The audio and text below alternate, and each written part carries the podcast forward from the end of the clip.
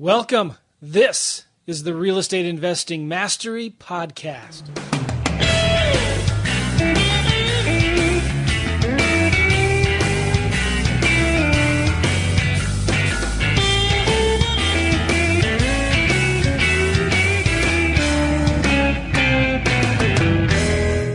Hey, everybody, welcome. This is the Real Estate Investing Mastery Podcast, and I'm with the one and only Alex. How are you doing, Alex?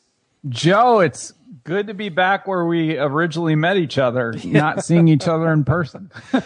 yeah, in case you haven't heard yet, uh, Alex and I met for the first time. We've been doing this podcast since 2011, and we met for the first time at Sean Terry's Flip to Freedom event. That was uh, it was good good to shake your hand finally, Joe. Yeah, you know it's funny. Like we'd never met before, but it seemed like we've known each other for a long time because we have. Yeah, absolutely. But it was just it was fun talking and hanging out, and uh, we got to do that again sometime. Do another event like that. Yes.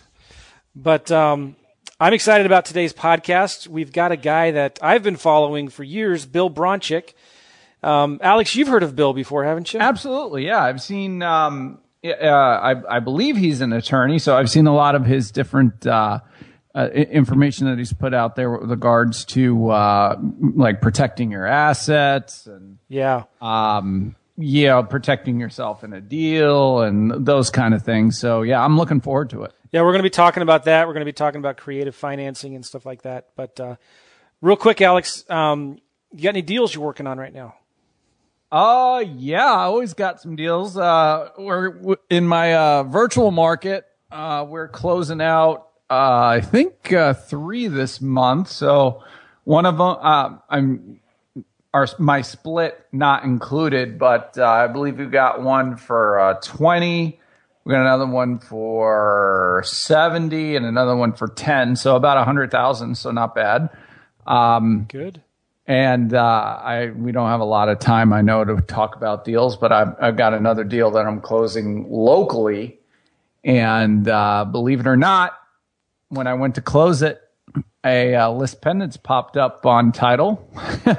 oh, really? So, yeah. So somebody, and that's kind of funny. We could probably talk to that about uh, to to Bill here, but um, I bought the property, and by the time that we went to closing from Friday over the weekend, or right in between that time, this lis pendens got into the stack. So when they went to uh, when they insured me the first time, it didn't show up on the flip side out now we have to deal with it although i do have insurance and i'm covered it still is a pain in the neck to have to deal with interesting so what are you going to do Probably. Well, right now it's it, it is an open case that's going on right now. Um, but I am in contact with the people who have the lis pendens, and I am in contact with the attorney and all that, and we're trying to amiably come up with a solution without having to get a bunch of uh, mess involved. And I know the title company, without them having to go make a claim against their own title, um, or, or, against their own E and O, which is errors and omissions insurance, they're willing to come out of pocket some to help uh, cover the difference. So we now, will see. Just so everybody knows, define what a list, lis pendens is. Okay, so a lis pendens stands for lawsuit pending.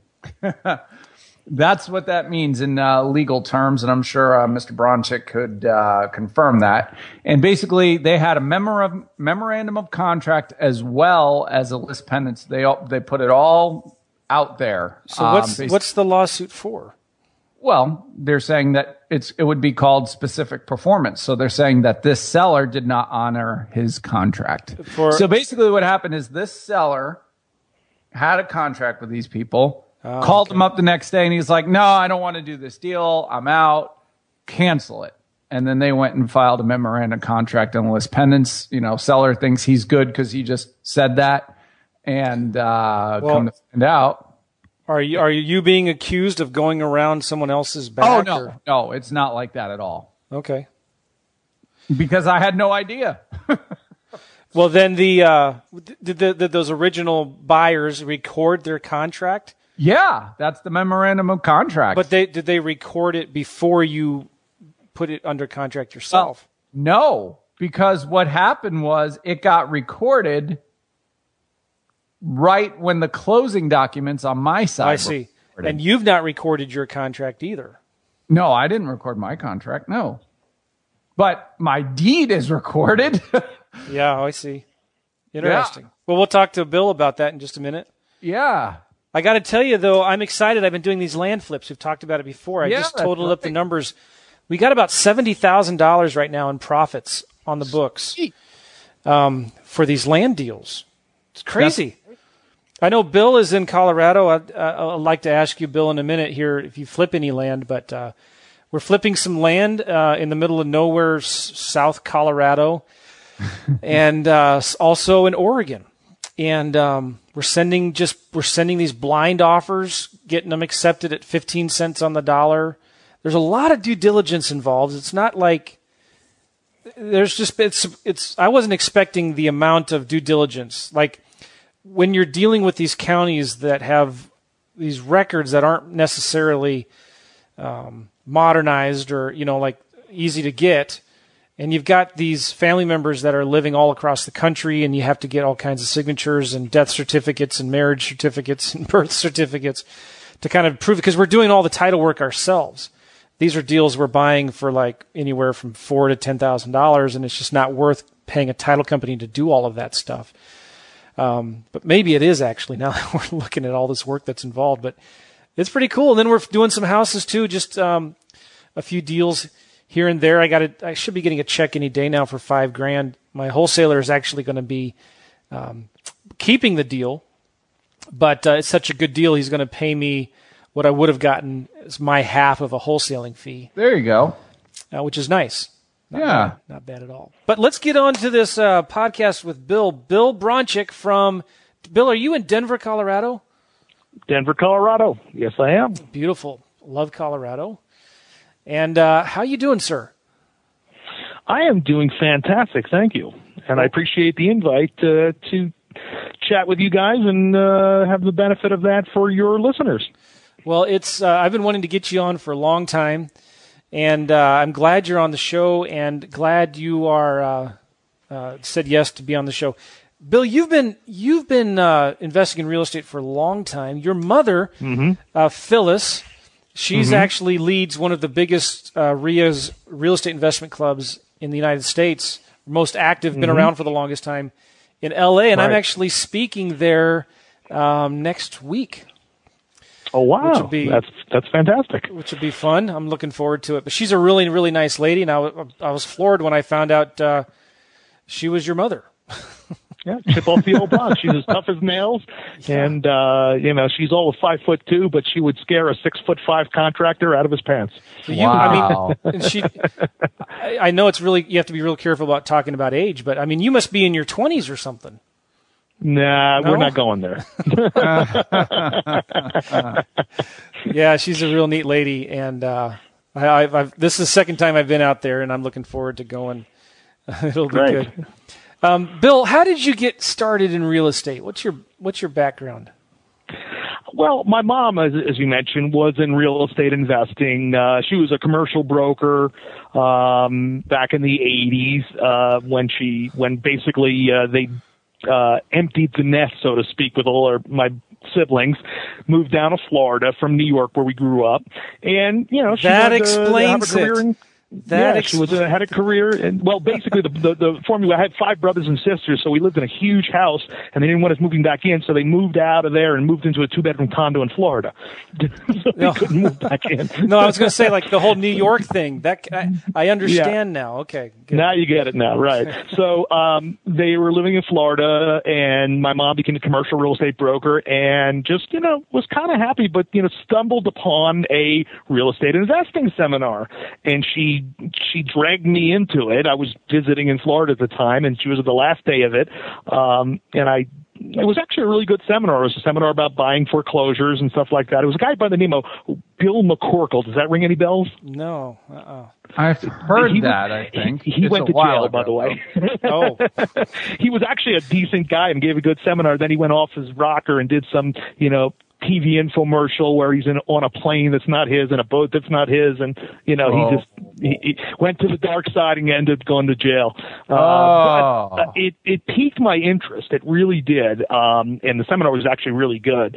Um, and I, and I was practicing law at that time for a couple of years, and I, I just really uh, got the got the bug. What year and so was I that? went out. You know, that was 1991. Okay. And um, so I was uh, living in New York at the time, and I went out and knocking on doors on foreclosures, you know, doing what they said in the seminar, and um, and I did my first deal. It was great. I, I had a mailman you were- find me a deal, and uh, it was great. You were an attorney and you were going Mm-hmm. out knocking on doors.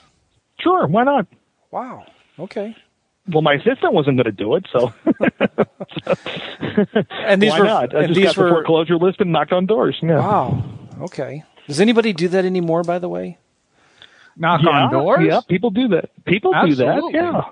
Absolutely, that's a good thing to do. You can't. Uh, I've always told people in foreclosure investing, don't even bother unless you're going to knock on doors. Everyone gets a hundred letters when they're in foreclosure. You know, you can't stand out Wow. Okay. unless you send. Maybe if you send a stripogram or something, I don't know, but hard to get their attention. So you got to knock on doors. Yeah, I've never tried that. Okay. Yeah, and surprisingly, you know, few people do it. You know, they they get a hundred letters, but maybe two people knock on their door because they most people don't have the time or the guts. They think that they're going to get yelled at or thrown out, but most people are pretty nice. You know, when you if you handle it right. Sure. Okay. Um, um, you know, I was just thinking about Sean Terry. w- One of our friends um, got started knocking on doors. A lot of you guys have heard that story, but um, so why why did you get your what, what- why were you an attorney? Like, what made you decide to go that route? Well, when I got out of college was 1987. Uh, economics major. I was going to work on Wall Street, and then the market crashed. Yeah. So my dad, who was an attorney, uh, and my brother, who's an attorney, you know, they were just working together, and they said, "Hey, go to law school, and then you know, Dad's going to retire, and you could, you know, take the practice with your brother." Well, I did that, and by the time I was done with law school, my brother ran the business into the ground. He really didn't want to be a lawyer, so Wow. he just kind of let it go. And then now I'm stuck. I got nothing to do, and I'm, you know, I went out on my own. I hung out a shingle, did my own thing, and and as soon as I got the real estate bug, I said, wait a minute, this is much more fun than practicing law. Especially after I did my first closing, I I, I really got it because I was sitting around the table, and there's all these people, and there's like you know brokers and mortgage brokers and sellers and everyone, and I didn't know what the heck is going on. I'd never been to a closing that I never learned that in real in uh, law school, and uh, they started passing checks around, and everybody got a check, and mine was the smallest. Yeah. So I said, Was something wrong? I'm the most educated guy in the room. Why is my check the smallest? Because I'm on the wrong side of the table. That's why. Wow. Okay. So I got the bug, and then I uh, a couple of years after that, I moved to Denver, Colorado, and uh, just hit it real hard, and uh, never looked back. do you still practice law, quote unquote, or I you? do. Okay. Now, what does that mean? I do, yeah. Practice law. Yeah, so I have uh, like three or four things that I do. I specialize in. I do some uh, commercial and residential real estate representation and creative transactions and stuff. Uh, I do estate planning, asset protection planning, and I set up self-directed IRAs for clients. And that's pretty much all I do. And and that's probably about these days it switches back and forth. There'll probably be 40% of what I do, my time. And then, uh, there's another portion of my time where I, you know, I write books, I travel speaking or do seminars. Um, and then I have my own properties that I have to deal with, you know, my own investing. So you're busy. Yeah. And I have a band too. I play on weekends. So. and Oh, really? I get paid, so I'm a professional. Wow. Wow. What kind of what kind of music do you play? Uh, you know, classic rock, you know, stuff from the 60s and 70s. The good Fun stuff. The good stuff. Yeah. Okay. Um, you're doing some deals on your own. Talk about. Uh, You mentioned earlier you're doing a fix and flip right now. Mm-hmm. Yeah, just a boring fix and flip I'm doing right now. Uh, the market is real hot in Denver, and so uh, got a you know reasonable middle class home, and uh, I have my contractor out there, you know, cleaning it up, just to put in the finishing touches to get it ready, put it on the market, and you know, hopefully I should net probably between forty five and fifty. Nice. Not a bad deal. Yeah. Are you um, actively marketing for deals right now, or are you taking seller calls, going on appointments, or how are you finding your deals? No, not anymore. I mean, when I first got started, I did all of that. I knocked on doors, I did mailers, I called ads in the paper before there was Craigslist. Um, and most of the time these days, you know, I have because I'm fairly prolific in my market uh, as an attorney, as an investor, and I do seminars. Most of that brings me deals. People bring me deals. Nice. Okay. Good. Yeah. Good. And you're self-directed. And by the way, Alex, I'm sorry if I'm hogging the phone. No, that's okay. You can, you... yeah, interrupt me anytime you want to ask questions. Your self-directed IRA stuff, Bill. Are you doing that yourself, like, or do you have uh, another custodian you kind of do that with, or are you the custodian so, yourself? No, we're not a custodian. We work, work through two or three custodians, and we help people roll it over, self-directed, and then we do what's called the checkbook IRA, which, if you're not familiar with, is we put the account into an LLC that you're the manager of, and now you can have control over the funds. So you don't have to go through your custodian for every transaction. Uh, you use the LLC to buy and sell properties or rent properties, and you can write checks in and out. Uh, and, and of course, the fees are a lot cheaper because you're not paying a fee for every transaction. So yeah. it's a it's a real nice setup. We've set up probably uh, last year we probably set up 200 of those for clients. We've been doing it for about six years, and I've been doing it personally for about ten. Nice. And done a real good job. My I got a bunch of properties in my IRA, and my wife's IRA. Actually, I have two, and she has one. So we we combine those into an LLC, and then go out and buy rentals, and does real well. Wow. Okay. Good. Yeah. Um, and you also help people with asset protection. So what does that mean? Mm-hmm. How, how, do you? What do you guys That's do there? Protecting people's assets from things like lawsuits and taxes and divorce and you know state taxes and all kinds of other ambulance chasing nonsense that might come their way. Okay. Very very you know, good. Say, the, the the more you climb the flagpole, the more you show your assets. yeah. That's you know that's that's frustrating to me though because it's true and it seems like you know, the, the saying goes, you know, if you haven't been sued yet, or at least threatened to be sued, you haven't done enough deals. Oh, of course. You have if if you have customers or employees, you're going to get sued and customers in our business is sellers, buyers, tenants, brokers, and so forth. Um, and um, you know, if we have employees or a property manager or an agent that works on your behalf, every stupid thing they do, you're going to get sued for. And if you have a partner, every stupid thing they do, and even if you do everything right, someone's just going to be, you know, looking at you as a target. Oh, that's frustrating to me. My dad owns a cleaning business in Iowa, and um, you know he cleans toilets for a living but he's very successful with it. He's got 50, 60 employees, one of the biggest, if not the biggest cleaning mm-hmm. company in Iowa. And uh, he's got a, um, an office, you know, and, and uh, mm-hmm. he's in his 60s, mid 60s. Just recently, mm-hmm. um, he let somebody go because they just weren't performing, they weren't doing a good mm-hmm. job. And like six months later, the guy sued my dad for um, claiming discrimination because he was um, uh, gay. I guess I can say that.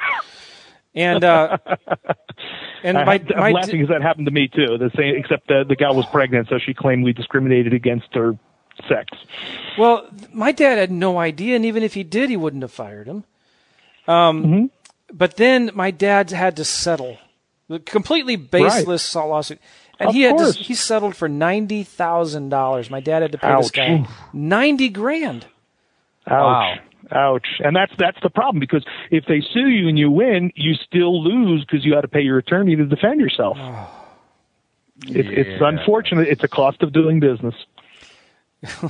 and that's frustrating. I, I've been involved with one lawsuit that we settled and two potential lawsuits that we um, we we resolved before it ever got ugly. But Bill, what would you say? I mean, this is a two-hour long subject, you know, but what would you say to somebody out there who um, wants to protect themselves as best as possible from lawsuits?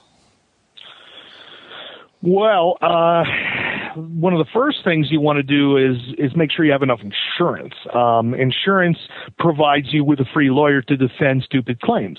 Since most yeah. claims get settled, you know you get you got the lawyer fee covered. So very first thing is make sure you're properly insured and most people don't even know what they're insured for you know i ask people in a seminar you know what's what's your your liability limits on your rental properties and people look at me and go uh 100 300 400 they have no idea and for most people it's about 300 grand and that's not nearly enough i mean you get someone dies in a rental property or gets you know burned by a fire you're going to be looking at million plus jury verdict so you got to have at least a million and then have an umbrella on top of that maybe a million five, two million. Um, and even if the, you know, even if that never gets used, uh, you still get the free lawyer, you know, on the frivolous cases, and that's important. And once getting past that, you got to make sure that you have proper entity structuring. Um, and most of it is, uh, you know, it, it's tax issues, which entity you use, an LLC, a corporation, so forth. Yeah. Um, but uh, you got to make sure you meet with an attorney who's who's got the proper knowledge and uh, and uh, uh, experience to to set you up so that you're protected.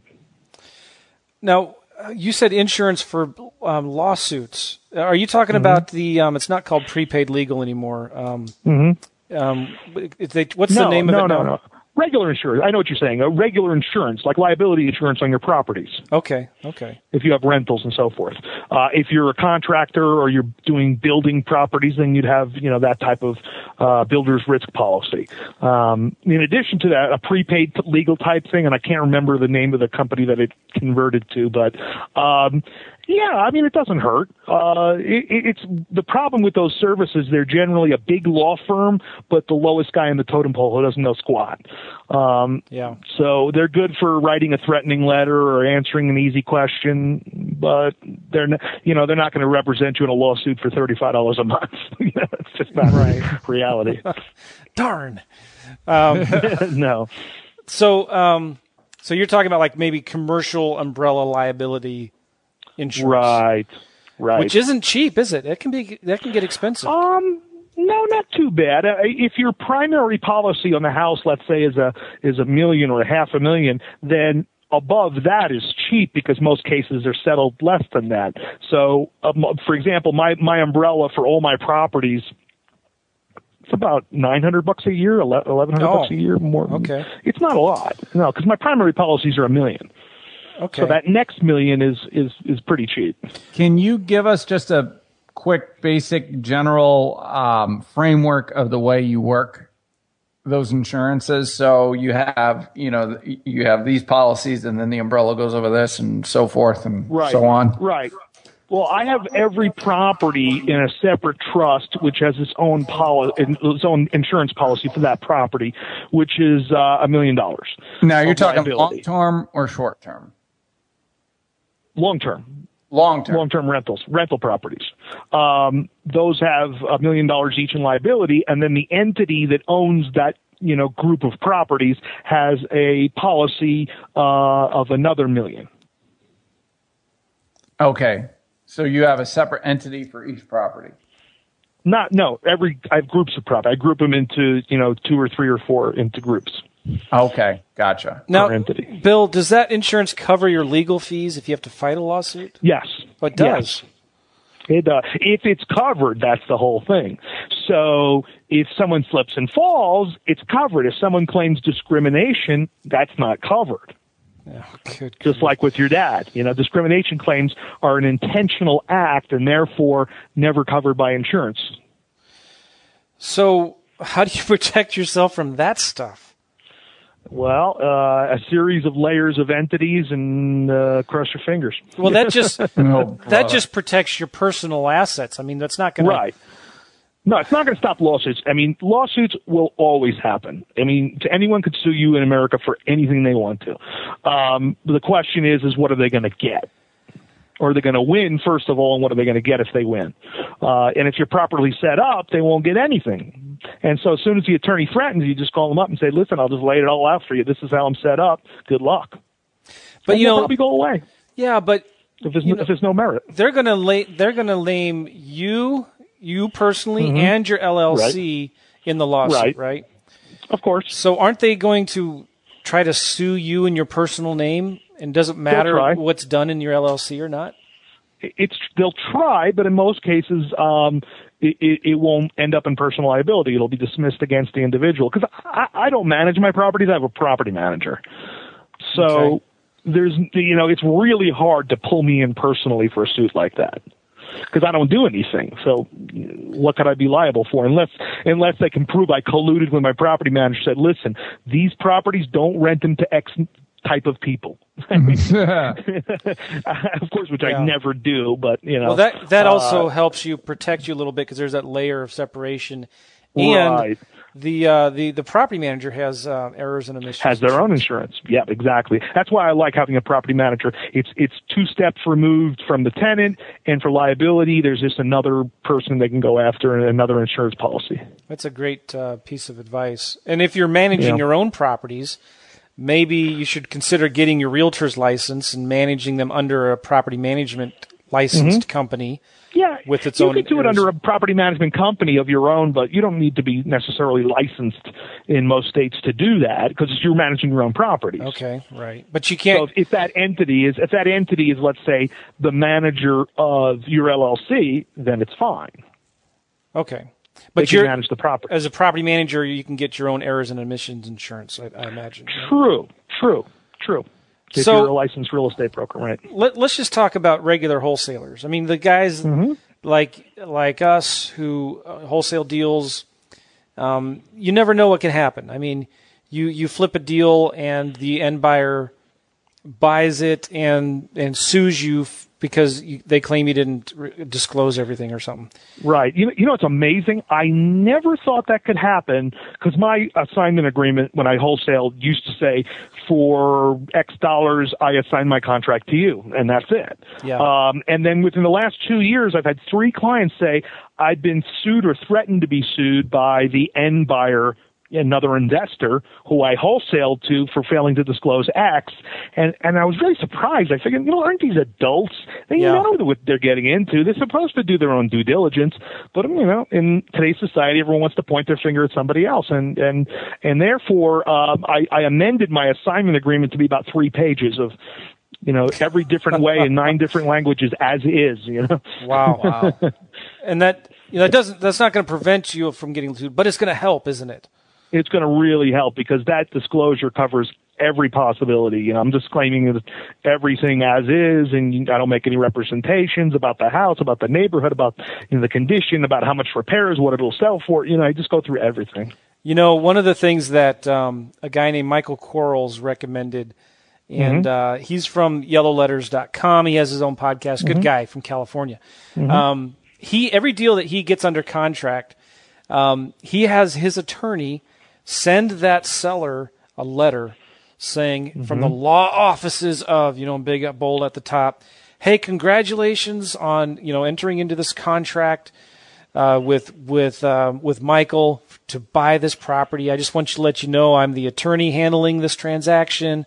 And um, if there's any problems, so it's a friendly letter, but it's coming from mm-hmm. an attorney, which sets the tone that says, "Listen, this is this is a legal contract and you're going to be expected mm-hmm. to fulfill it and and uh, maybe summarizing some of the important points in that letter. Right. Maybe it'd be a good idea as wholesalers if we did that more frequently with our buyers mm-hmm. and our sellers maybe. Just have our attorney send them a letter saying, "Hey, thanks, you know, if you've got any questions, I'm representing this guy. Uh, let me know right. maybe, right?" It's not a bad idea, especially if you make the letter self-serving. Sure. So, like as you well know, we have a uh, a binding contract. Yeah, yeah, yeah. So we can't say later what contract. yeah, exactly. And yeah, maybe so just the letter could be self-serving in some way. Exactly, that's my point. And and maybe just summarize the main points of the yeah of the co- contract. Um, and couldn't hurt. But um, yeah, I, I hope that what we were just saying there doesn't scare people away from wanting no. to do real estate because the def- definitely the benefits far outweigh the costs in this business. Yeah.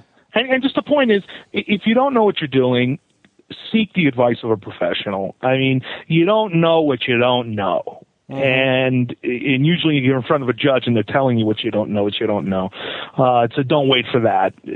Seek the advice of experienced professionals who can, you know, sit you down and tell you like the nine things that you don't want to do, not to scare you, but just to avoid the pitfalls that other people have made. Yeah, very good. And I know a lot of you guys are listening to this are thinking, well, how do I get a hold of, of Bill? I want to ask him some questions. Uh, we'll give you Bill's uh, contact. We'll give you his cell phone number in here in just a minute. just yeah, free, no charge. we'll, we'll, give you his website here in a little bit. Um, Bill, can we ask you some questions about creative financing? Shoot. Absolutely. Um, you're, you've been kind of well known uh, in the industry. You you have some courses out there you still teach on creative financing, like. It's, Go ahead. Yeah, it's my favorite topic. Yeah, it's my favorite topic. Good. That's awesome. I mean, it's it's refreshing yeah. to hear an attorney who understands real estate investing um, yeah. be open to the idea of creative financing stuff. Well, that's because I'm also an investor. Most attorneys you, you, go to will give you just enough advice to prevent them from being sued by you for malpractice. Which, which usually that advice, right, right. And that advice usually is, well, I've never heard of that before. Don't do it. Don't yeah, do don't it. do it. Don't do it.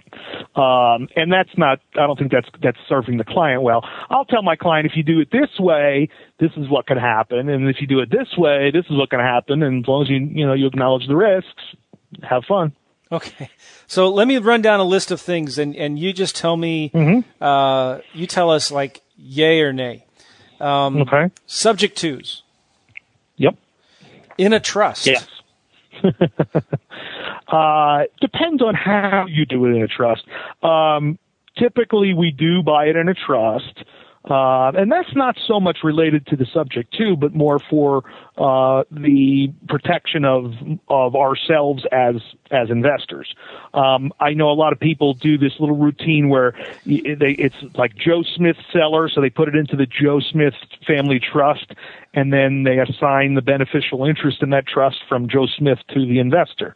Um, and in that sense, and I, the idea is to you know, so people still think it's Joe Smith's property, yeah. which it's not. Um, I think that can create more problems than it than it than it uh, than it solves. And you know, I think what people are worried about is the lender enforcing the acceleration due on sale clause, um, which is not an issue. It's a non-issue. But if you do that, I, I, if I was their attorney, the bank's attorney, I'd argue that you're deliberately deceiving us by sure. doing that. Um, so if you just do it, you know, just transfer it seller to, you know, whatever trust, um, and then it's your trust, and it's fine. And the problem is, is Mr. Smith may be confused and think, well, that's my trust, and come back later with an attorney. Hmm. See, there, there you go, Alex. I should know known better to ask a yay or a nay question to an attorney. that's that's a that's a good one. I mean, because they could yeah. come back and say that's oh, yeah. trust. Yeah, okay, let me. So many subject twos, and I've seen so many wrong things done that I, I mean, I could spend the next three podcasts telling about it. Well, I want to ask you some more questions about that, but let me yeah. let me continue mm-hmm. on my list. Uh, lease yeah. options. Sure. Owner financing. Sure. Um, short sales. Mm-hmm. Sure. Um, I hesitated there because they're a pain, yeah. but sure. Uh, short sales in a trust. Um, I generally eh, not because it's a liability issue, but I think everyone um, gets a little confused and suspicious in my experience. So if you're going to buy from a seller and do a short, uh, and the buyer is a trust, the lender is really looking at that trust hard because they want to make sure that the owners of that trust are not the seller and his family. Okay. So when you use an LLC, they don't seem to care as much. Yeah, it's interesting. Um, wholesaling without a license. if you do it right, sure. anything, am I missing anything, Alex? What else is there? Uh, well, uh, I want to talk about two main things because we're running out of time. I got 15 minutes. Um, mm-hmm. Maybe we could we can talk you into a second interview, Bill. Would you be open to that? Sure. My hourly rate is. No, I'm just kidding. Never mind. Never mind. You're a busy gentleman. Just, but just think, if you pay the hourly rate, everybody else gets it for free on your list. So it comes out to about a nickel a person. All right, we'll cut. We got 15 minutes left. Um, okay. Su- subject twos. Um, mm-hmm. You take over the mortgage. and mm-hmm. you turn around and you sell it on a wrap or, or maybe mm-hmm. lease option it out. Um, right. You can still do lease options today. Yeah, of course. The, the only state that you can't really do them much is Texas. Texas. Because Texas pretty much al- almost outlawed it, basically. They, they say if you're going to do that, uh, you got to tell the underlying lender what you're doing, which they'll never get permission. So effectively outlawed lease options in Texas. Okay. Um, the subject twos, uh, do you do you mm-hmm. still do them yourself, or how do you? Oh yeah, absolutely. I do myself, and I close them for clients all the time. Anywhere in the country? No, I or, can't do that anywhere in the country because um, the closing agent rules are different from state to state. Okay. So when somebody is doing a subject to, you recommend closing with an attorney or a title company in your state. Oh yes, oh yeah, yes, absolutely. Okay, good. Um, and then I'm, I'm, assuming you have a course on subject twos or some of these creative mm-hmm. financing. Um, I do. Let me ask you about Dodd Frank, the the mm-hmm. infamous Dodd Frank. Mm-hmm. Can you talk about two things? Um, the seller financing. What are the min- mm-hmm. well? It's state by state, isn't it? Um, but what are the minimum requirements for a number of seller financing deals you can do in a year?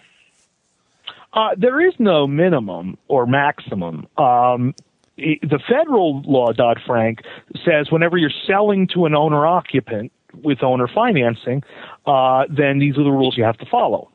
If you're an individual seller, a non entity, um, then you get one free pass a year. You don't have to really comply with anything. A couple of little rules, but not much. And basically, um, you you got to use a licensed loan originator, right? Well, that that's where it gets a little sticky. Um, under Dodd Frank, you can do three a year without one, but under some state laws, you can't. Um, so you have to know what the state rules are under the State Safe Act, which usually it's three to five deals a year in most states uh, you can do. So it, it mirrors pretty much the federal law. Um, but it doesn't say in the federal law or the state law what is a entity. So if I do an LLC and I do three deals and I form another LLC and I do three deals, uh, is that disqualify me? And, and apparently not. Okay. Interesting. Not so far. So as a practical matter, you, you never get there. But I, I I've used a guy um, down the hall for me who's a mortgage guy, wasn't too busy, and I said, "What do you charge me to originate this loan?" And I said, "He goes, what do I have to do?" I said, "Just print me up like about 50 pages of forms that you normally do for a loan, and we'll have the guy sign it, and we'll charge him X dollars." And he said, "All right, how about 500 bucks?" I said, "Fine." But you still have to print up a package. Yeah. but the guy still has to like make sure the guy has qualified. Kind of is qualified, which yeah, there's there's no guidelines on what you have to what the the guidelines have to be for uh, for approval yeah. other than debt to income ratio. And that's not, you know, a problem. I mean, you should want to do that. Yeah. You don't want to take someone whose debt to income ratio is 65. I mean, yeah. they're not going to pay. Sure. Um, so so I mean, I always did, you know, 33% DTI. They uh, the federal law says you can do up to I think it's 43 percent, and that's way too lax in my opinion. Interesting. So I, I don't think the Dodd Frank is it's annoying, but it's not a it's not a hindrance. And does Dodd Frank have any credit score minimum requirements? Nope. Yeah. You're supposed to. There's eight factors you must consider, and as long as you consider them, Interesting. You show it. You have a file with a copy of their credit report, a copy of their W two, copy of their tax return, their you know their um, employment status, their bank records. You know, you just you know it's not perfect. Uh, you just got to show that you made a good faith attempt at it. Okay, now Bill, could you talk briefly about this whole brokering without a license issue? It's been kind of mm-hmm. rearing its ugly head, I think, more yeah. prominently in the last year or two. Is that right? I think there's yeah, there's been some anecdotal evidence here and there of people flipping out that you need a license to wholesale houses because this happened to this guy and this happened to this guy. And every time that happens, I'll you know I'll talk to that person, and there's three things they didn't mention to you. oh, really? so like, uh, well, I, I had a realtor jacket on, a yellow one, and uh, you know I just had to pretend that I was one, you know. And I forgot to mention that little detail. But generally, you know, putting like say putting a property under contract and then assigning your contract, that's perfectly legal in all states. That because you're selling what you own. Almost every state state has a law that says what is a broker, and it usually has a long list of things that involve brokering. If you read it, you're like, holy crap! I mean, everything here is, is requires a license. But there's two words in front of the whole list that you got to read. It says for another. Yeah. If you do the following for another. So if you put a property under contract in your own name or company, you're doing it for yourself. And that's what uh, allows you to do it. The what's frustrating, Bill, is you know you could argue that until you're blue in the face, though. But mm-hmm. when you're sitting in front of a real estate commission that's made up of 12 mm-hmm. people and 11 of them are licensed agents, mm-hmm. it's hard to win that argument, isn't it? Well, the first thing is this is how they're going to find out. They're going to find out or make it or make a stink when some realtor complains, and that means don't screw any realtors in the transaction, and you're not going to get a complaint against you. Because uh-huh. that's where it usually happens. Is, is a realtor, someone steps on the sign, tries to screw the realtor out of the commission, which you shouldn't. You can pay a realtor commission and do a wholesale. That's perfectly fine. Uh, and then the, the realtor complains that I think what they're doing requires a license. And you know, people people twist you know, little bits and pieces to try to make deals work, and that's where it becomes sticky. Do you teach or think that you know you should maybe advertise the contract instead of the house, or have you? I don't think that really matters. Uh, it, it's it, the, this, the important thing is is is what you represent to the parties. So if you're dealing with a seller, uh, my contract specifically says that I may not close. I may assign this to someone else for a profit. I put it right in there. Yeah. There's nothing wrong with disclosing. And then when I assign it to the end buyer, who's usually an investor, uh, then it's no problem. Where people get tripped up is they, they, they try to put a contract on a property from a seller who's an individual, and then they try to wholesale it to an end user who's going to live in it, who's also an unsophisticated individual. Mm-hmm. And that's where it blows up because they'll do something like, well, I have a contract with seller and I can't assign it to buyer because his lender won't allow it. So I'm going to tear up my contract with seller and draft a new one between seller and buyer. That's brokering. Yeah, yeah, it is. That's brokering. So those are usually the little details that you don't hear about when you know people complain, "Hey, I did nothing wrong." Interesting.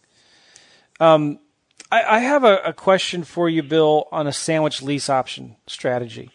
Um, mm-hmm. With the whole FHA 90 day seasoning issues, when right. you are when you have a the A to B lease option contract and you right. sublease it in a B to C, um, what are some of the? I know a couple ways to do this, but I'm curious to see how you do it. Mm-hmm. Where you can um, double yeah, close. there's like three that. ways. Yeah, there's three ways to do it. Uh, one is you go back to the seller. First of all, my contract says my tenant has to give me 90 days notice to exercise. Okay. So that gives me the time to go back to the seller and explain to him, you know, the, the situation where I have to be entitled for 90 days. So you're going to deed it over to me, and then you know I'll close it with my tenant, and uh, you'll be done. And and most of the time the seller's perfectly fine with that. Yeah. Um, if that's not an option, uh, there's always a short-term hard money loan, like just a three-month hard money loan. Um, and if that doesn't work, I have a technique which is takes too long to explain, but it's basically called a reverse assignment. Um, and so you're assigning it back to the seller, and then the seller closes with the buyer, and you get paid. But it's not the same as the scenario I just described, where the idiot, you know, prepares a contract between the owner and the tenant. Well, it's you know, like a release of contract, essentially, right? Ah, now you know. So it's a it's a combination of a release of contract uh, an assignment of your contract with the tenant to the seller in, in exchange for your, you know, your profit as a fee. Right.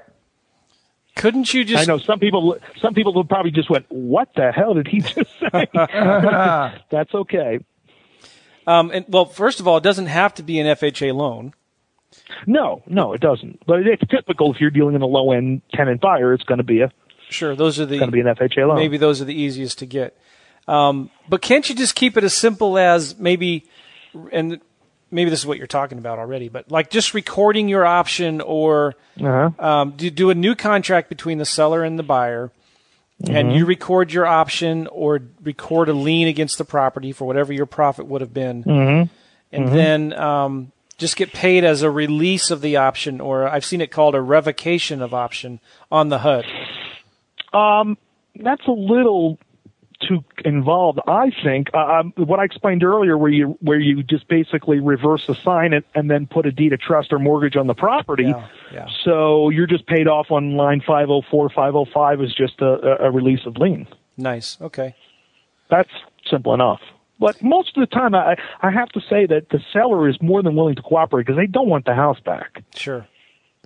So if I just say, listen, you got to deed it over to me because the buyer that I put in there, uh, his lender wants me entitled for 90 days. I, I'm truthful right from the beginning. I'm going to put someone in there.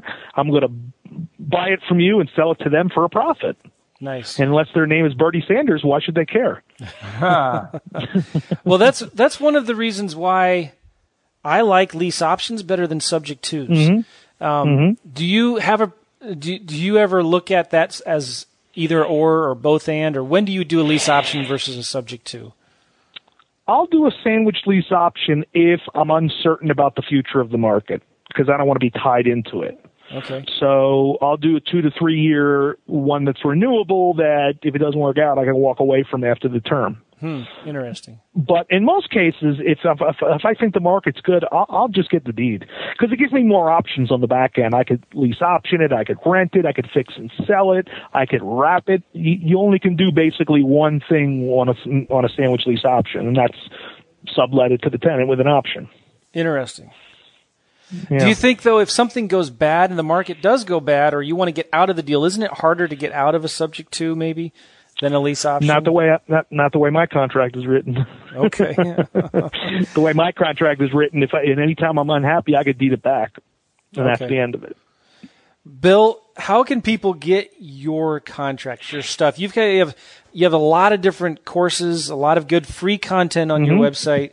Uh, where can mm-hmm. people go to get more information about you and, and get in touch with you? Uh, the infamous website, LegalWiz dot com. That's L E G A L W I Z. Legal. Yeah. I got I got that in 2000. No, no, in 1996. I bought that website. Wow. Uh, and as a funny side story to that, in around 2001, Legal Zoom started using that trademark, Legal Wiz. Really? Oh. And yeah, and I, I gave them a cease and desist, and they said, "What are you going to do about it?" and then so, oh, you'll see what I'll do about it. So I sue him in federal court, and I get a call from uh, Shapiro, and I'm like, he's like, uh, he's like, this is Bob Shapiro. I said, Shapiro, Shapiro, will you have my bar mitzvah? uh, you don't get a wise ass with me. You know who it is. And he's like, I got a team of lawyers, and we'll paper you to death. And they didn't. And so I can't tell you how much they settled for, but we did settle. Wow. that is so But they funny. offered me stock instead of money, and I go, like, this is going nowhere. Silly wow. me. Wow. So this looks good. You've got a section on real estate investing, one on business consulting, uh-huh. asset protection, and self-directed IRAs. Almost everything we talked about here. Yep, pretty much everything. I've got over 120 free articles on there, um, forums you can download, free videos, all kinds of great stuff. You also have a podcast. Uh, talk about that. I do. Uh, well, it's like this, except it's not as good. Oh, it's it's called so, the um, Legal Wiz podcast, right? Yeah, yeah. Well, I just started pretty recently. I, I when someone said to me, you know, you really ought to do podcasting, I'm like, podcasting? Isn't that someone people used to do like 20 years ago with their i i something? Yeah, yeah. Um, I never realized people really do listen to this stuff, so I checked it out and we started doing it, and the results have been fantastic. You have some books on Amazon. I'm looking here. You got like I do. four or five of them, don't you? Yeah, I got a new one coming out in January. What, uh, what just got the final proof on. It's called The Business of Flipping Properties. I was trying to get to people who are looking at a business to start, hmm. not just real estate investors. Interesting. So we wrote it from a business angle, how to run a business called of flipping properties, not just as an investment. Nice. Yeah, the, we'll uh, does. I have your book on my shelf, Financing Secrets of a Millionaire Real Estate Investor. I have not mm-hmm. read it. Is that a good you book should. still? Is it a good book? Yeah, that's an excellent book. It's one of my favorites. It's all about creative finance and and funny. Someone told me when they saw that movie, um, what was the one about the, the they did about the market crash a few months ago? What's the name of that movie? Oh, the big, the big, the, the big, big, short. No. The Big Short, right? Uh, um, I didn't see it, but someone told me that they were they were interviewing someone, and in the back on their shelf they saw my book. Oh, oh. really? wow. Well, that's that a badge cool. of honor. yeah. Hopefully. Um, yeah, you wrote that book. Looks like in 2003. Yeah, I did, and and you know some of it has changed. Obviously, some of the financing rules that I cover in there, but the creative stuff is very current. Okay, good. Um, and so you also, um, we're going to be doing a, a, webinar with you hopefully real soon, Bill. I think we mm-hmm. have it mm-hmm. already on our calendar. Um, mm-hmm. So I'm looking to, I'm looking forward to talking with you more about some of your materials, um, guys. I highly, highly recommend Bill Bronchick's. Check out his stuff. I've looked at tons of your videos and learned a lot from from you, Bill, over the years, and I want to thank you for uh, standing and defending truth and liberty for the small private investor, you know, because um, it's a scary world out there. It is. It is. And, you know, there's so much misinformation going around on the internet and talking to so-called real estate professionals will tell you it's illegal, you can't do that, there's, you know, that's, that's immoral, it's unethical, it's whatever. Um, and that's, that's because most of them are just idiots. Yeah. Uninformed is a nice way to put it. There was once guy I heard talking about that. He used to call it uh, uh, illegal, immoral, and fattening. All my stuff is fat free, no GMOs. oh wow! Good, good, good. and uh, gluten free. good, good. Well, thank you, sir. Appreciate it so much. Again, guys, go to thank legal. You. I enjoyed it. Go to legalwiz.com, L E G A L W I Z.com and check that out. Get some good information from Mr. Bill. Um, thanks again, Bill. I sure appreciate it.